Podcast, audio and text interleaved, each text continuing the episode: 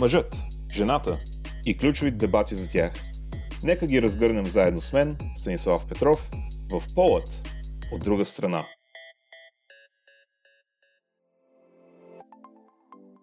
Здравейте отново, драги слушатели! След една сравнително голяма пауза, вашият най-любим водещ, Станко, се завръща с не един, а с два епизода. И както може да предположите от заглавието, в тези два епизода ще поговорим за патриархата, а за една толкова важна тема, съответно съм поканил и двама гости. Рада Еленкова, програмен директор и Саша Миланова, офис менеджер в Българския фонд за жените. Като в тази първа част ще дискутираме какво точно представлява патриархата, кои са нещата, които го поддържат жив и как се е проявявал през различните епохи на нашата история. Надявам се да намерите нашата дискусия по този въпрос информативна, интересна и достатъчно описателна. И за да не губим повече време, преминаваме през задължителния компонент на епизода. Нашата анкета с главен въпрос. Мъжете ли доминират в обществото?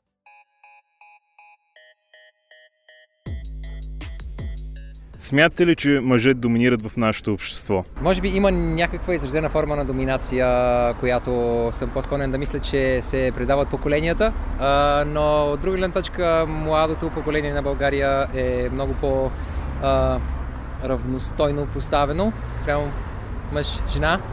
така че съм по-склонен да вярвам, че това е нещо, което постепенно се изтърква като начин на мислене, обществено мнение – и аз си мисля, че става все по-добре от гледна точка на равнопоставеността на половете. Аз смятам, че е доминиран от мъже, а, дори в различните сфери, като политиката, там най-вече.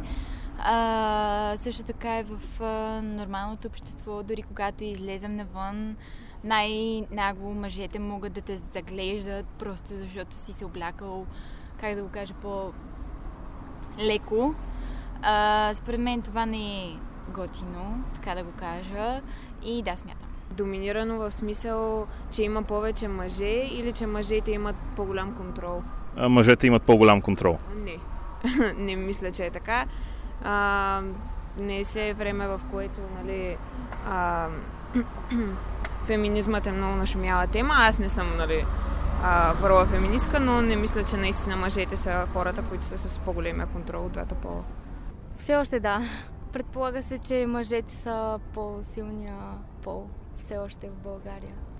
Моето наблюдение като жена е да, доминират във всички сфери. Съжалявам, мога да звуча сексистко, феминистко и не знам се какво още.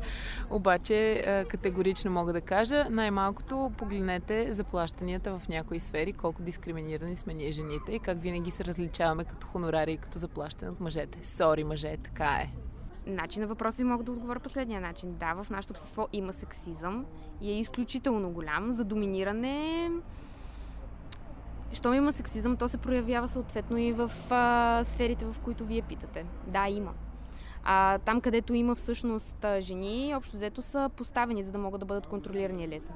Ами не, аз не смятам. Може би доскоро е било така, но предвид модернизацията на времената и примера, който взимаме от други държави, не смятам, че вече е така и при нас. Ами тук много зависи в къде. По селата със сигурност, там си седи по-патриархалния строй, но в градовете всъщност доста често се наблюдава, че сме го обърнали, така да се изразя по, по жаргонно му, на матриархат. И то много добре се наблюдава. В много семейства от средната класа, нали, колкото и малко дете в България, жените са обикновено носители на капитали.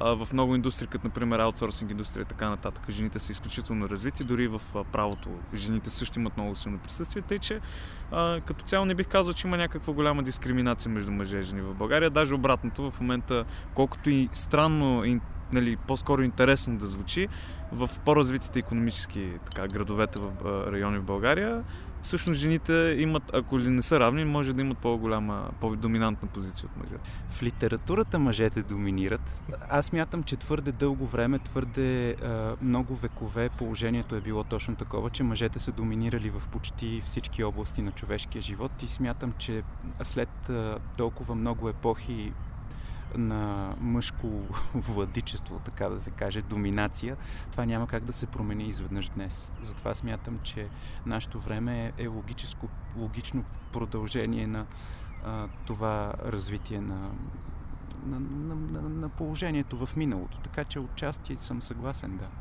Конкретно в България не мисля, че вече е така, особено имайки предвид а, половината Министерски съвет са жени.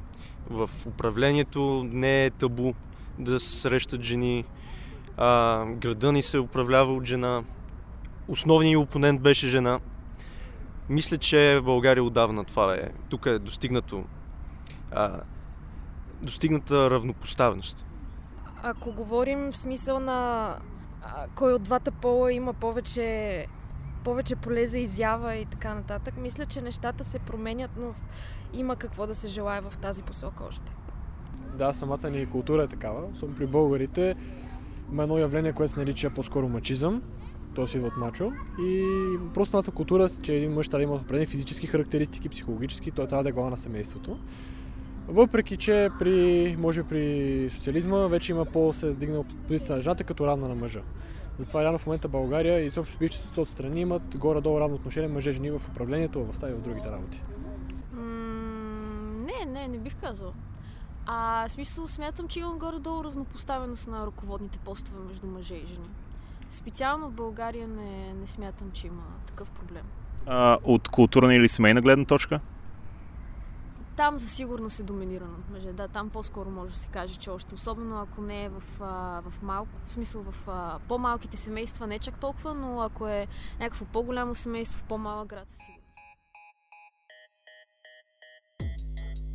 Здравей, драги слушатели! Днешния епизод за патриархата ми гостуват две личности, с които ще може да проведем изключително добър разговор по тази тема. И двете личности са от Българския фонд на жите.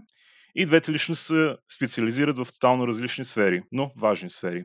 В случая Рада Еленкова специализира в история на жените и половете и другата личност е Саша Миланова, която специализира по политически науки и също се занимава и с политика. Може да разкажеш за това малко която предполагам също е феминист и поради това смятам, че феминистите имат най-добрата гледна точка по тази тема. Всъщност с това леко провокативно интро мисля да започна с първия въпрос. Случай какво точно представлява патриархата? Защото от различни групи може да чуем тотално различни неща за едни групи те си представят, че патриархата е, може би се състои в най-екстремните му форми, където жената е нищо повече от дори не човека стока, която се създива в дома на мъже и му прислужва на всяко едно негово желание. И поради това смята, че патриархатът днес не съществува в никаква форма и следователно за какво изобщо говорят хората за това. Другият тип хора, които смятат, че патриархата винаги е съществувал, винаги ще съществува. И следователно смятат, че хората днес просто си поставят една цинична маска, с която прикриват истинската същност на обществото и по този начин някак си културно му вредят. Така че, какво точно е патриархата? Ами, аз предлагам да започна или поне да взема думата. Първо благодаря много за поканата, Станислав. За нас е удоволствие да си разговаряме за тези така важни теми, като патриархат, феминизъм, власт и контрол, историята на тези взаимоотношения в контекста на нашето съвременно общество. Така че какво точно е патриархата? Най-общо казано, това е една система, властова система, която е и иерархично построена между членовете на дадено общество, която в миналото е била, може би, начин на оцеляване, да кажем така, защото а, тя се гради в родовата култура на едно общество, но в днешно време патриархата доказано не работи. А, това е термин, който се използва широко в антропологията, в социалната психология, в феминизма, разбира се, като всъщност изследва тези взаимоотношения на, на иерархии и власт, които всъщност подчиняват едни групи спрямо другите групи. Имаме глава на семейството, това най-често е най-възрастният мъж. После имаме други подчинени мъже и най-долното стъпало са жените и децата, които горе-долу стоят на едно ниво. Разбира се, от семейната клетка тази структура се пренася и на ниво управление на държавата. Като в днешно време спокойно можем да твърдим, че България е все още една патриархална държава, в която национализма процъфтява и за съжаление ни управлява в лицето на патриотични, така наречени патриотични партии. Така че патриархата съществува на много нива а, и, и далеч не е замрял. Затова ние от Български фонд за жените много наблягаме на овластяването на различни групи, в това число LGBT групи, етнически младсинства, жени жертви на насилие, защото те в крайна сметка са потърпевши от тези властови взаимоотношения на мъжете, които ни управляват, най-общо казано. И това всъщност е и разпределението на социалния пол, така да се каже. Всъщност, джендър теориите разнищват из основи как работи патриархата и как той подчинява определени групи от нашето общество и всичко, което не влиза в представите за норма, защото патриархата в крайна сметка създава една рамка за това какво е нормално и какво не. И всичко, що е извън тази представа патриархална за нормалност, бива потъпкано и дискриминирано. Само вие тук споменахте за семейството, обаче ако патриархат е толкова голям обществен проблем, само към семейството ли спада или от семейството се разлива и в други сфери на, на нашия живот? Да, ние можем да го видим работещ, както споменах, и на политическо ниво, на, на ниво работа и професионални сфери. А, така че то, то е многопластово явление, което се, как да кажа, копира, копи-пейст. И, и всъщност мога да дам примери. Факт, че а, само 63 от 240 депутата са жени, говори много за това как се мисли една структура на управление, конкретно да кажем управлението на държавата и каква е ролята на жените в него. Тоест, мнозинството, което е доминантно мъжко, управлява държавата. И всъщност с политиката мога да дам и друг пример в случая и този пример е Цецка Сачева. Президент си избори кога бяха, прощавайте? 2017, нали? Еми, преди 4 години, така да кажем, горе-долу. Да, но повечето аргументи, които чух срещу Цецка Цачева бяха, че а, не е красива и не е харизматична. И при което зачудих, чакай, при мъжете това значи е конкурс за красота ли? Министър-председателя мистър България ли е, така да се каже?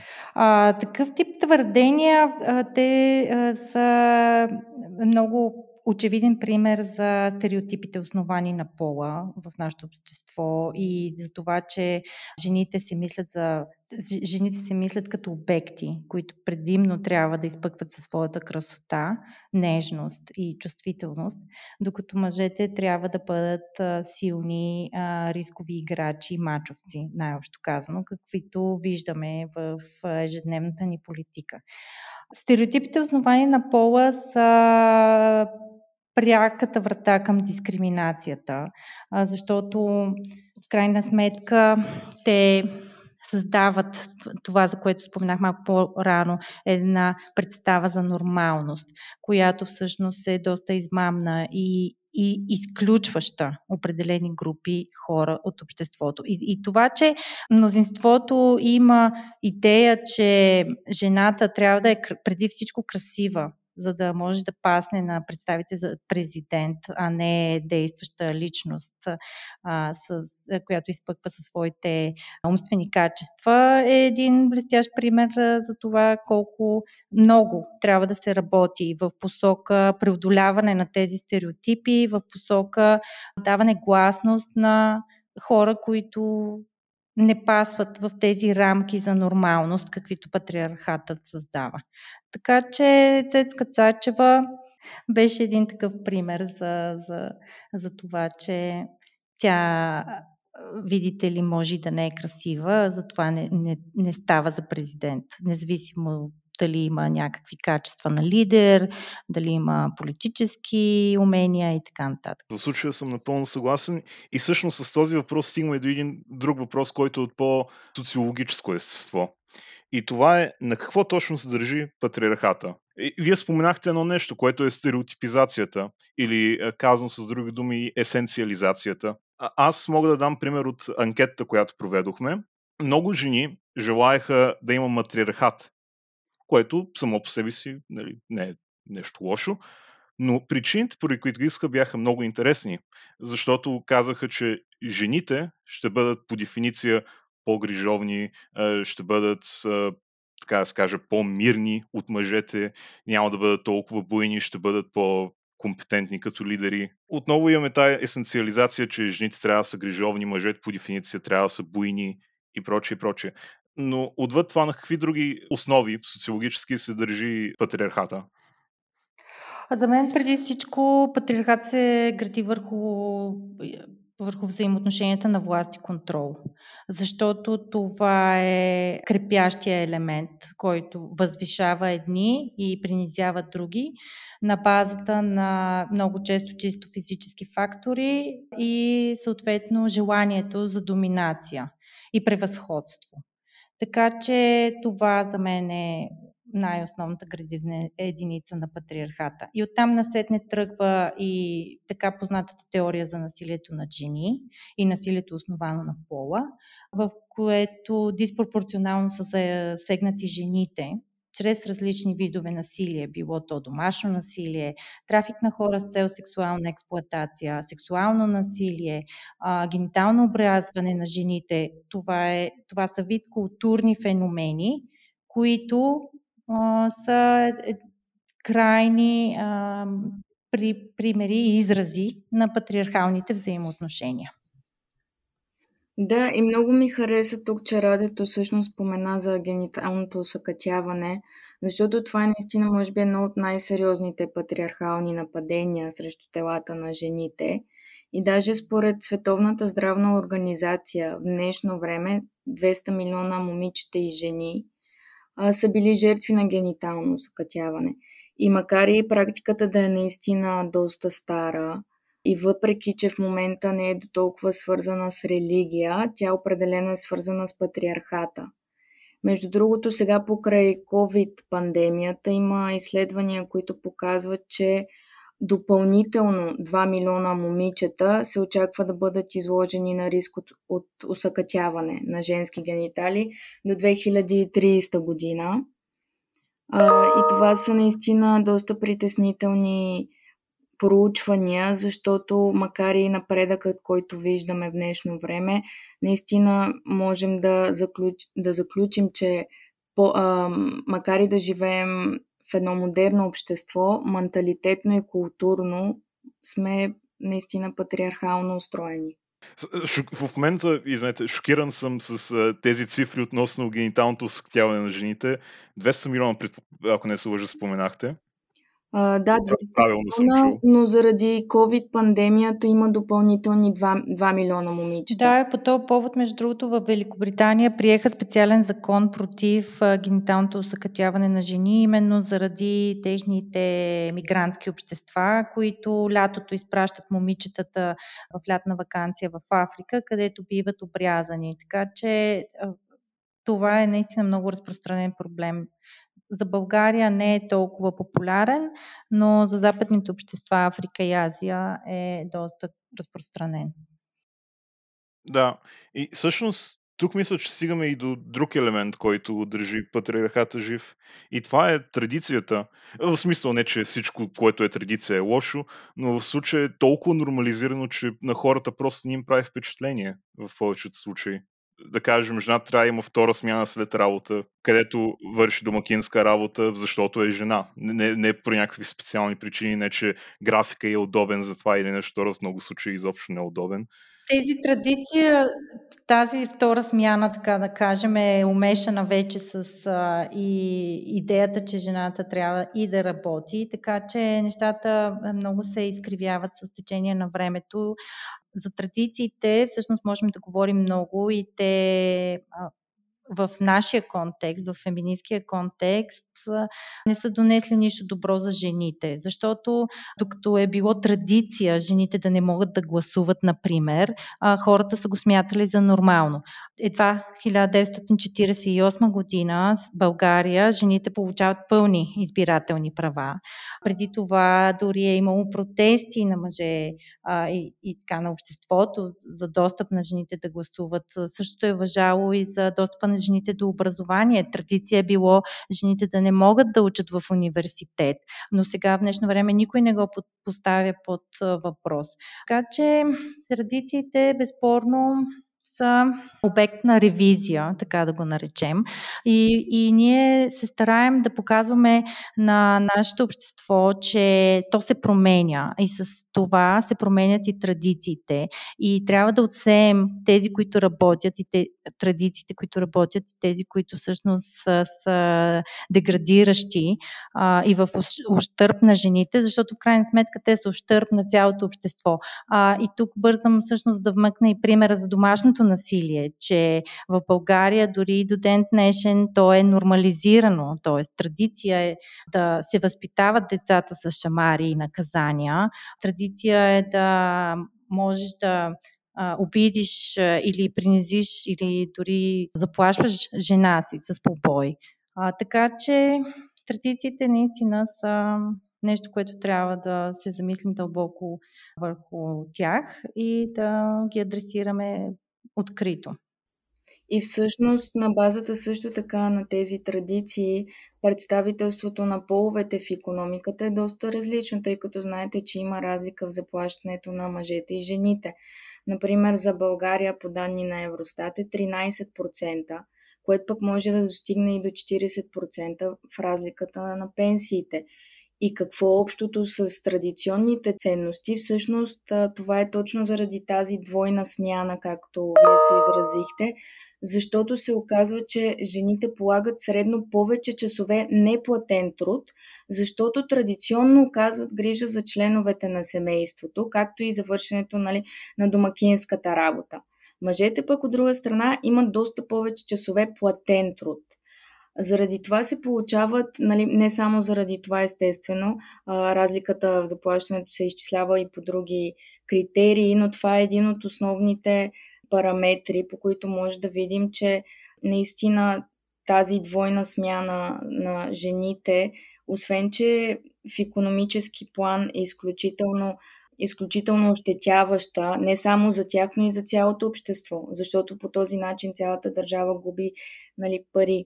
И тук отново допираме, според мен, до политиката, тъй като ако има адекватни политики по отношение на майчинство, раждаемост, дори детските политики, ако имаше достатъчно детски градини а, и места в детските градини, жените биха имали много повече, а, така да се каже, избор, биха могли да водят достоен живот като майки и като пенсионерки, защото представяте ли си как една жена трябва да работи, цял живот и след това, когато стане пенсионер, когато е отгледала децата си, независимо естествено дали има деца или не, но когато стане пенсионер, тя получава около 40% по-малко.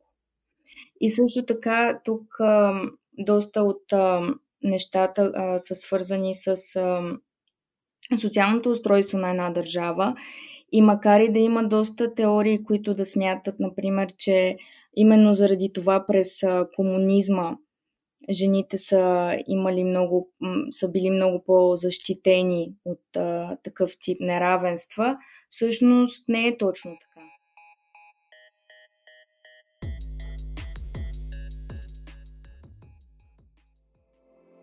Тъй като дискусията е доста по-обширна от 25 минути, продължението на разговора ни ще чуете и в следващия епизод на Полът от друга страна. Чакам ви там!